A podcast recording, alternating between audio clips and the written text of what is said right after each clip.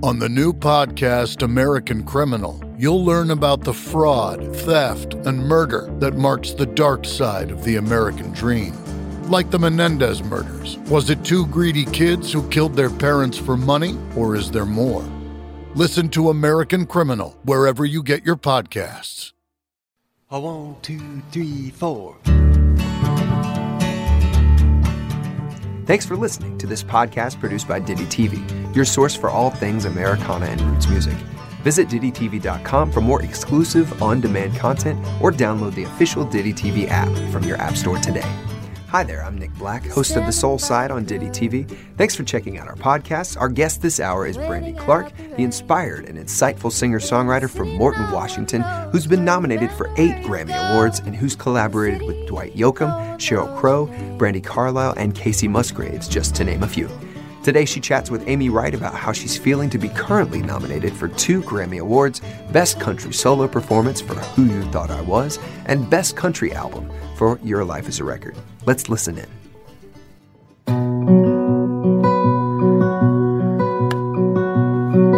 Used to wanna be a cowboy, a shadow in a sunset. That's why I started smoking cigarettes. Used to wanna be a cowboy,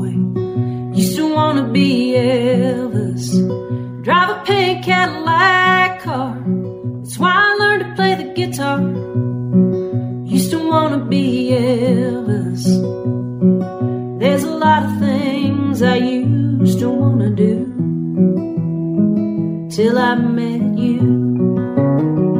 Now I wanna be honest. Now I wanna be better. Now I wanna be the me I should have been when we were together.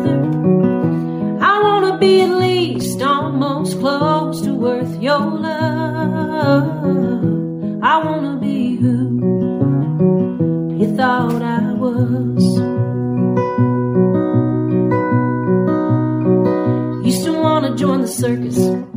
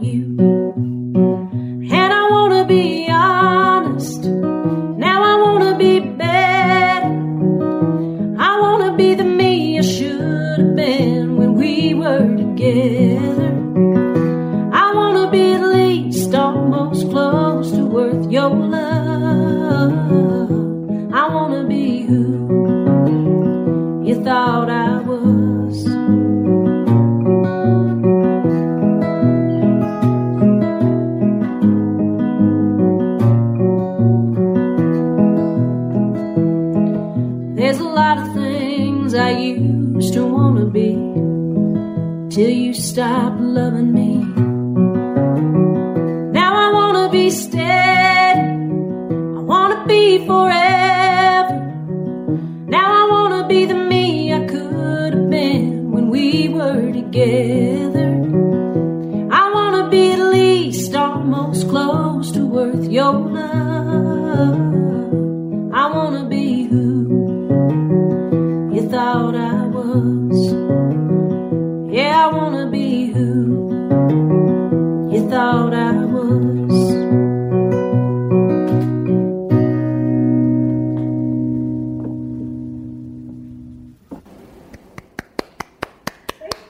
Is so beautiful. Oh my gosh, just such a beautiful song. Um, and there's a story behind the song, right? You you heard the heard what? Who was it? John Prine mentioned something that struck you. Yeah, so I was at the Americana Awards um, a couple years ago now, and he came out. He was coming out to introduce Iris DeMent, and he walked out, and everybody stood up and gave him this big standing ovation. It felt like you know, ten minutes. It was probably three, and I think in an attempt to not get emotional, when everybody finally quieted down and sat down, he said, "Well, I'm John Prine, but I'd like to go back to being who you thought I was." And it really struck me, like a, you know, a it hit me in the heart, like, oh God, who hasn't felt that way? You know, when you've let somebody down, and you think, man, I wish I could go back to that version of me that they they thought I always was, you know, and and then it also hit me as a songwriter. I, I remember grabbing it was at the Ryman and my phone was sitting on the pew, and I remember I grabbed it and wrote it in my phone real quick and. Um, there were so many great songwriters there that night. I'm sure that did the same thing. So the next day, I made sure that I went into the people I was writing with, Jonathan Singleton and Jessie Jo Dillon, and threw that idea out, and they loved it. We wrote it that day. It is a really interesting concept because you're right. We've all been there where someone says to you, "Well, I thought you were this," and and then there's a part of you that thinks maybe I'm not that way, but I wish I could be because I love you and I want you to love me back, and I want you to think of me however you want to think of me. But um, but it's tough because you're not always exactly who who they thought. Even if it's not, even if you haven't done anything to let somebody down, even if it's just I'm not your forever, or I'm not, I, I'm, I can't be this, whatever it is. And you always feel, or I always feel like, oh, I wish I, I wish I could have been that, or you know, because who doesn't love it when somebody looks at you and and you know thinks you're who they think you are. I mean, it's like your dog. Everybody wants to be. I always want to be the version of myself my dogs think I am. For sure. Well, let's back up here for a second because this is a really very exciting day. Uh, you've been nominated for two Grammy Awards, for the 63rd Grammy Awards, for your Life is a Record album, Best Country Album, and Best Country Solo Performance for Who You Thought I Was that you just played. How does this, how are you taking this all in, honestly? Well, I have, I mean, there's a lot of emotions. Um, elation is one of them. Um, relaxation is another one because, you know, you hope for those things. You don't know if they're going to happen. And, you know, a lot of times they don't. So when they do, it's like a big exhale. And, um, this year it means an extra, it means a lot, a lot to me this year because this has been a tough year for everybody a tough year to release a record and i don't i don't say that as an excuse because every other person nominated also had to release a record in a really tough time um, and so to not be able to tour and is tough because that's you get that um, reaction every night to the to the record so you you know i've toured online and uh, but you know it's not the same and so to get those nominations makes me feel like, okay, this record is making a difference and it's impacting people.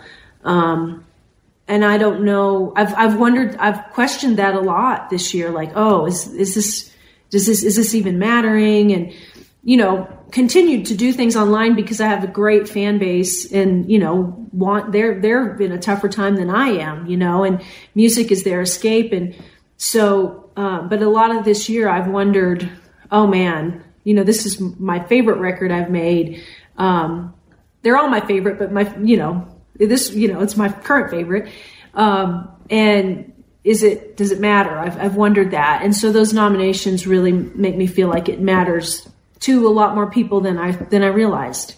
It's sort of validating in some, some way that you're putting yourself out there. And I know that artists do so mostly for their art, but it's also nice to be validated that other people are really um, not only enjoying the album, but um, but really giving it its due. And what struck me is when I listened to it, the lyrics were the imagery was so poignant, and kind of starting with the uh, title for the album, "Life is a Record." I thought that was so interesting because we always talk about music being the soundtrack of our lives, but then there was sort of this double meaning there. Tell me about the title of the record.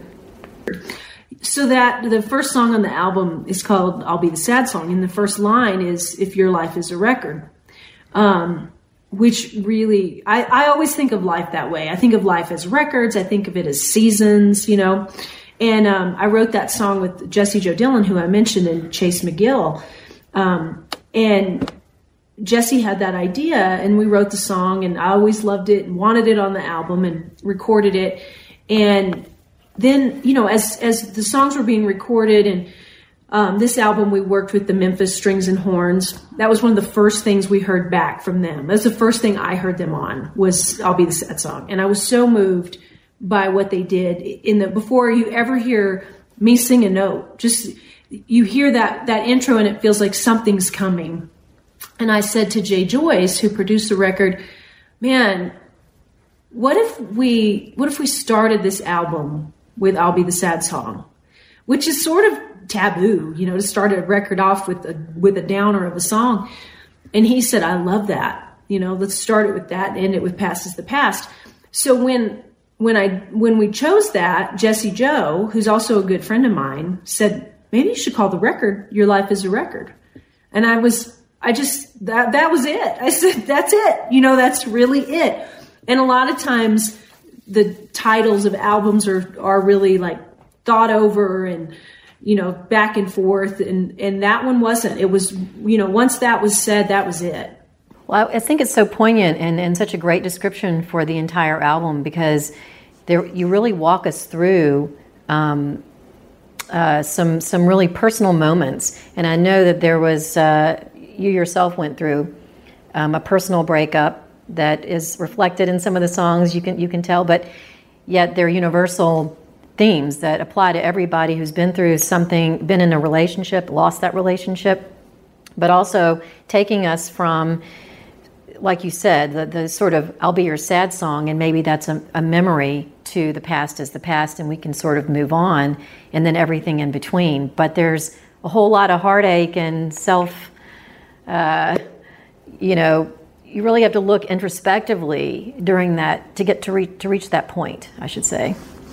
Yeah, and I did I I did go through a breakup between my last album and this album and and didn't realize how much I was writing about it until it was time to make a record. And actually Jay Joyce was who pointed that out to me when he got the songs. He said boy this is a breakup record. And I was like wow I didn't even you know I didn't think about that but I guess it is. And so we just kind of embraced that. And and I love that you notice that past is the past leaves you with some hope because I that was really important to me was to end on some hope because you know we go through a breakup and you know you go through all those things of can we be strangers and who broke whose heart and apologies and who you thought I was and all those things and then then you do get to this place where it's like okay we're both moving on and it's bittersweet but it's more sweet than bitter now.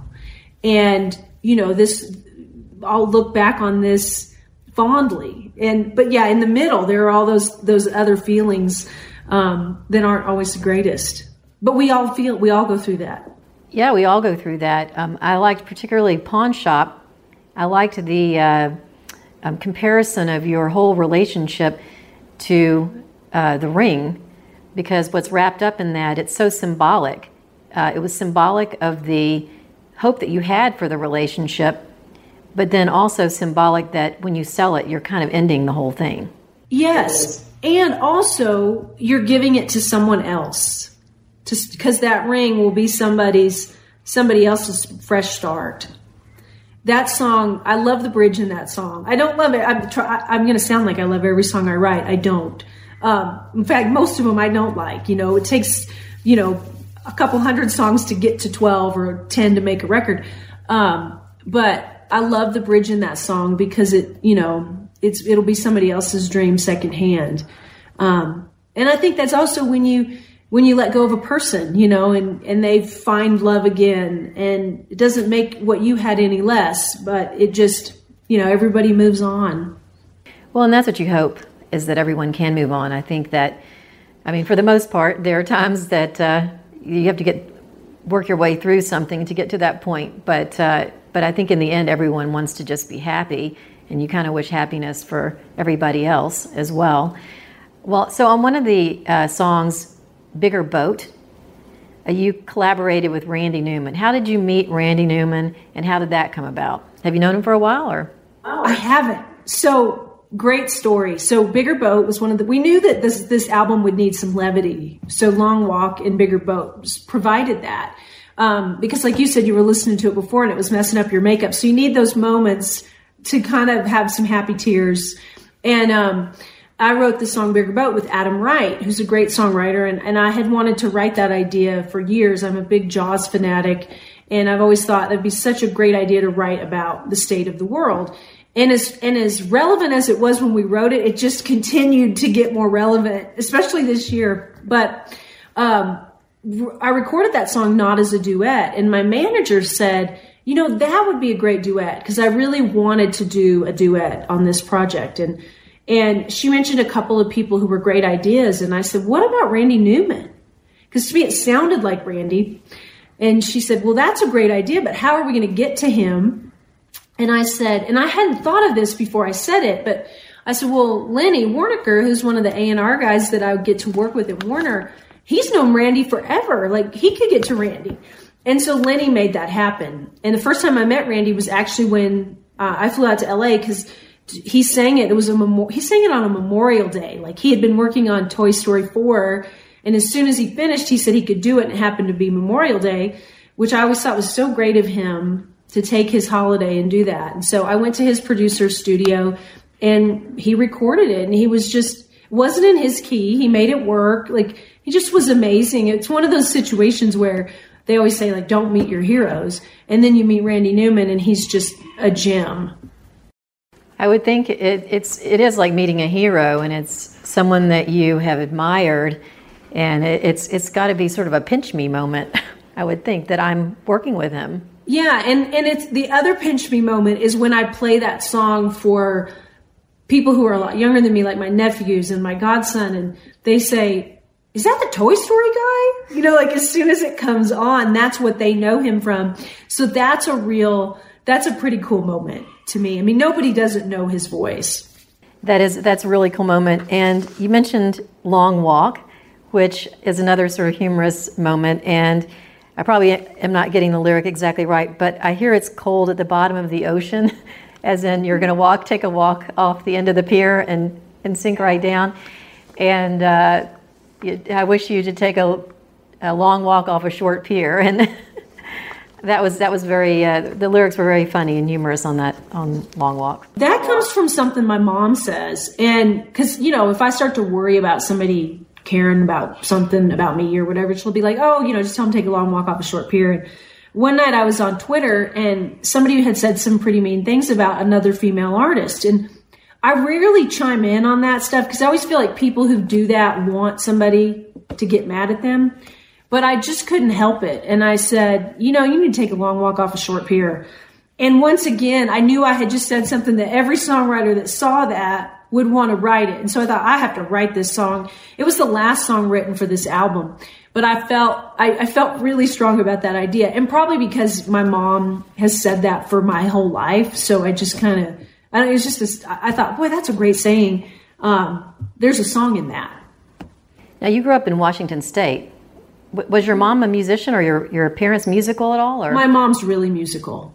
Um, played plays like plays everything. Could always figure songs out. That always blew my mind. You know, if something was on the radio, my mom could sit down at the piano and figure it out. Um, I definitely got any musical gift I had from her.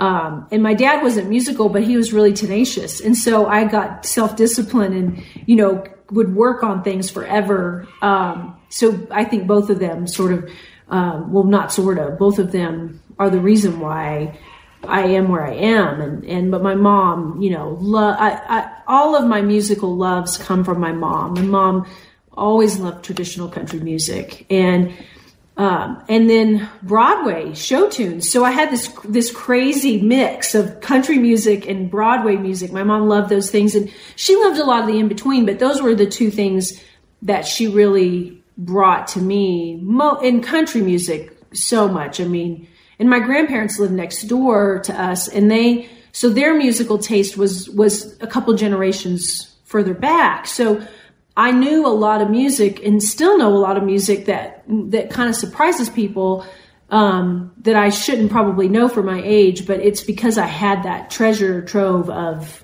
of people that loved mu- loved country music, especially. Um, and then my, my mom always loved things too that were, you know, that you would probably call Americana or roots. Like I remember her loving k.d. lang and Alison Krauss and you know, artists that we weren't hearing on terrestrial country radio. My mom, she she was and still find she always finds the great music. Well, and I think of your style as very singer songwriter and uh, storytelling and sort of genre bending almost. There's there's a little country in there. There's a little bit of other influences. Uh, this is my opinion, of course, but uh, um, I uh, I really enjoy the, the, storytelling and the melody in particular. You really have a melody for each song that you write. It kind of makes me wonder now that I hear your background with Broadway and country that uh, there's always great melodies in Broadway. That's the the memories that you have, and bringing that sort of background to your music. Yeah, and I mean, I've been told not so much now because of having my own artist career, but when I was writing songs as a staff songwriter, trying to get songs recorded, I I had I was told at different times like, "Hey, this is too musical," um, and so I think that's what? where where that comes from. You know, like, "Oh, this is too musical," um, but it worked out for me. Evidently, it has worked out for you quite nicely. Um, and you know, you just mentioned the fact that you write for other people, with other people, and you know, at your core, you're a performer, but you're also really a talented, amazingly talented songwriter, um, which has been borne out by uh, other artists recording the songs that you've written. In fact, a couple of just re- recently uh, that you wrote and collaborated with Brandi Carlile, um, like mine and Same Devil, were a couple of songs that that came out. Was that correct, or? Well, I, I wrote those songs um, with with other co-writers, and then Brandi produced them, which was a, oh. which was an amazing experience to get to. Work with. So Brandi squared, can we call it Brandi squared? Y'all were just you know what's working that? together. Brandi squared. Yeah, I know. I've talked about we need to do a BC squared tour. Uh, maybe when this is all over, we will. Uh, working with her was fantastic. You know, I really every producer I've gotten to work with, I've learned so much, and with her you know, she's such a great singer that she really pushed me to sing bigger than I usually would and different. And that was a really was a really great gift to me. I think a lot of people don't realize the role of the producer and even the engineer in an album is so important. And it, the whole album can turn out very differently depending on who is producing it and who is engineering it. And like you said, maybe your vocals were different because she pushed you in a different direction. Totally. I always refer to the producer as the last songwriter on the songs because I've never worked with a producer on a record that um, that had songs on the record. You know, so they were hearing the songs for the first time. And there, for me, that's such a gift as from being a singer songwriter to have somebody step in who hasn't heard the songs, who hasn't, who wasn't with them at their inception, um, they they hear they hear it just they hear it differently. And somebody like Jay Joyce, who I've done these last two records with, I mean, he's the most creative person I've ever met. I, I, there, if there's a more creative person on this planet, I'm shocked. Um, but he knows how to turn a song on its ear and take it someplace you would never imagine. And and it, without that, I mean, I need that because I write a certain kind of song. I can try to write a different kind of song, but truthfully, I just write songs. A lot of them are story songs. Um, I try to write the truth. And so, you know, I might not get bored in that, but a listener, you know, they want some ear candy. And he knows how to do that. He knows how to not lose the integrity of the story and the song, but bring some some something to it musically that that you can't bring to it lyrically. He's so good at that. What studio did you record the album in? His studio, which is called Neon Cross. It's an old church that he bought and turned into a studio uh, in East Nashville. Amazing place to record. Now, are you in a happy place when you're in the studio? Is it stressful?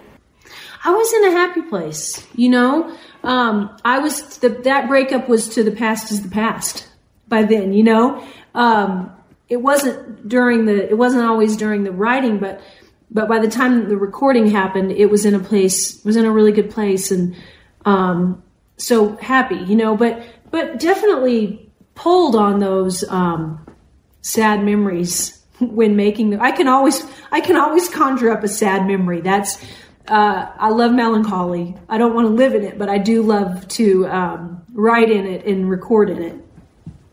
Was it cathartic in a way, just to sort of get these songs out there and recorded, and maybe wrapping up some things for you? Yeah, and it was also like, okay, I, I feel, and I'm still kind of searching for what my next chapter will be as far as a record. But it was like, okay, I've made that record. Like I've made it, and um, and so I'm going to close that door and figure out what the next chapter is. Um, so that and that's always a challenge, you know, with every record. Um, but it's always nice. It's like okay, those songs are done because you write them, and for me, I almost have to forget them before I record them so that they can be new again. And especially with a guy like Jay who's going to change arrangements, can't get too set in what you've done. I mean, a lot of times these songs I'll re- I'll play them on the road if I'm out on the road and get into a groove with a band playing them, and then go in the studio and it completely changes. So I try not to get too too. They, I try not to get them too too far in my bones, but enough that it feels like I know them. But I do have to relearn them, and so once the album's done, it's like okay, can forget that. But now, you know, now that we haven't been on the road, next year it'll be like, oh, we got to relearn those songs all over again. And every time we've done a gig like online, it's like, oh man, oh, I forgot about that part. And um, so it'll it, it it's always a relearning process for me. So songs in a metaphor of being like children is are is it interesting to see them morph in the studio into something maybe that you didn't have in mind, but you can get outside yourself and enjoy that process? It it's that's one of my favorite parts of it. You know, when when when you start a record, you know, you think you know what it's going to be, and then it takes another turn. I mean, with this record, I went in with a sonic concept of let's make an acoustic record, and we started there, and then it ended up we ended up bringing in the Memphis strings and horns and and some electric instruments along the way. But it started with that acoustic. We're going to do this all acoustic record, so I had it in my head what this record was going to be. It's nothing like what I thought it was going to be. And that's beautiful. And that's what's that that I think is as an artist, if I think if you want to um to continue to, to evolve and challenge yourself as an artist, you always have to be open to, okay, this is going to go a way different way than I thought. Um, cause when you're done as a songwriter, it's like, okay, well, the song's done. That's what it is. And then you go in with somebody like Jay and he's like, oh, let's change this chord to that. And let's move the bridge up here and let's get rid of this part. Um, you have to be okay with that. And then, you know, I think the, the best, what, what the, the best thing the song can be, it becomes. When you uh, record a song or you're in the studio or even with your band, are you letting them just basically come up with whatever part that they feel um, or are you sort of saying, I want this to sound like this? I, am I'm, I'm one to let musicians explore, you know, um, because the other thing is, I think whether it's a producer or a musician, if I could do it, I'd do it. I can't. And so I need to give them the rope to be able to create. I mean, otherwise, why do you hire them? you know like they you want people who are creative and even you know my the band that i put together um, for this this tour that i was going to do um, very creative players and and the little bit that we got to rehearse stayed very close to the record but had ideas that worked better on the road than doing it the way the record is so i think you always have to give people their chance to create is there a spiritual place that you write music? Because I know a lot of people have a happy space or some place they go when they they want to be creative. Do you have a place like that that's important to you? Well, you know, I've always I've always kept an office. I don't really have an office right now. That that helps me. Um, I go I go to Santa Fe, New Mexico every year at the end of the year um, and do writing retreats. This year, of course, is different. Um, but that place feels very creative. Some of the songs on this album started there. Um, a lot of it for me is the people. You know, if I'm with the right group of co-writers, um, it gets me in the right space. Um, even for after that, even when I take off on something on my own and try to develop an idea or, or write a song on my own, if I'm writing with the right co-writers on the other days, that goes better.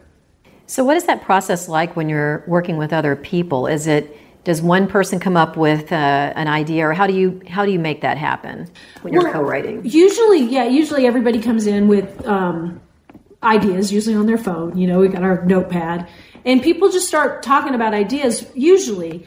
Um, and then somebody will have a musical groove or, you know, a lot of times it comes from nowhere. You know, somebody will say an idea and somebody else start playing the guitar and, you know, oh, well, that fits this. Or if I'm writing with someone who's really musical and they want to play me a few ideas that they have, I, I might find an idea I've had for years that it's like, oh, that fits what they want to do musical, musically.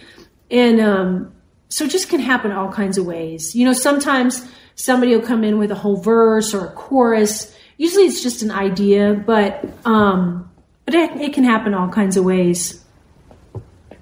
You know, it's amazing when you write something down. It's an idea that comes to you, you know, in your head. I had a journal one time when I was young. I was only about 13, and it was in the back of a closet, and my niece found it when she was staying at my parents' house. And she brought it back to me, and she gave it to me as a Christmas gift. And when I read my journal that I hadn't read in, you know, thousand years at this point, um, it was interesting to see what I was thinking back then. And I'm sure when you're traveling or when you're, uh, like you said, you you're at the award ceremony, you're eating dinner with friends or whatever. Whenever the idea hits you, you write that down. You come back to it.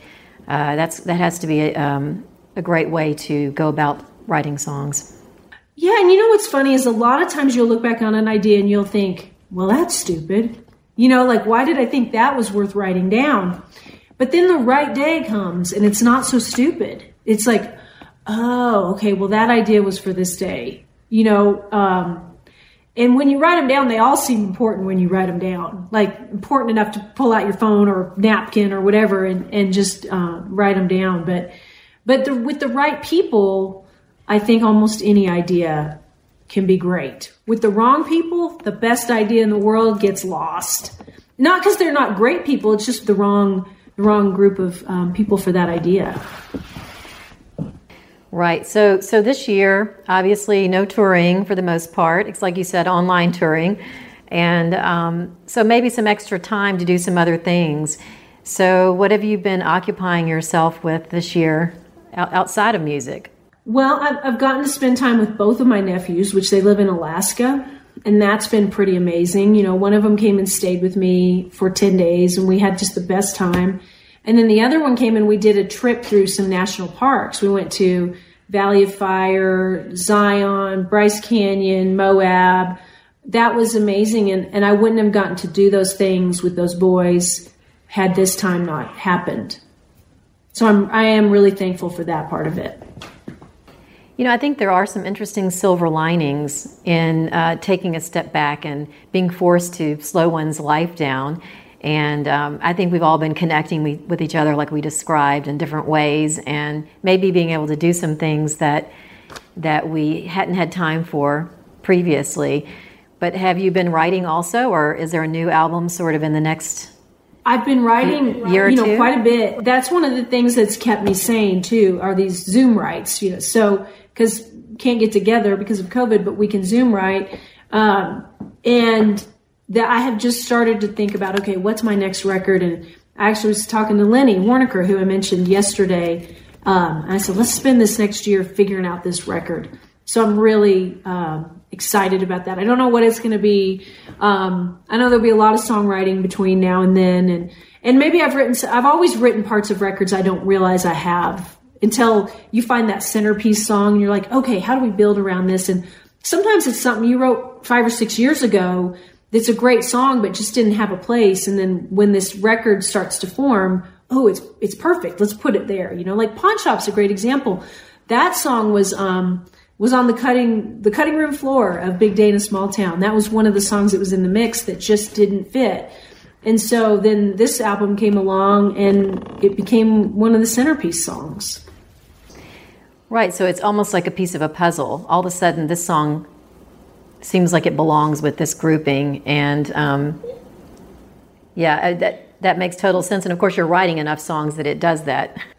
I've never ever thought of it that way, but you're right. It's like a puzzle, and it's it is about finding the right pieces. You're so so right on that.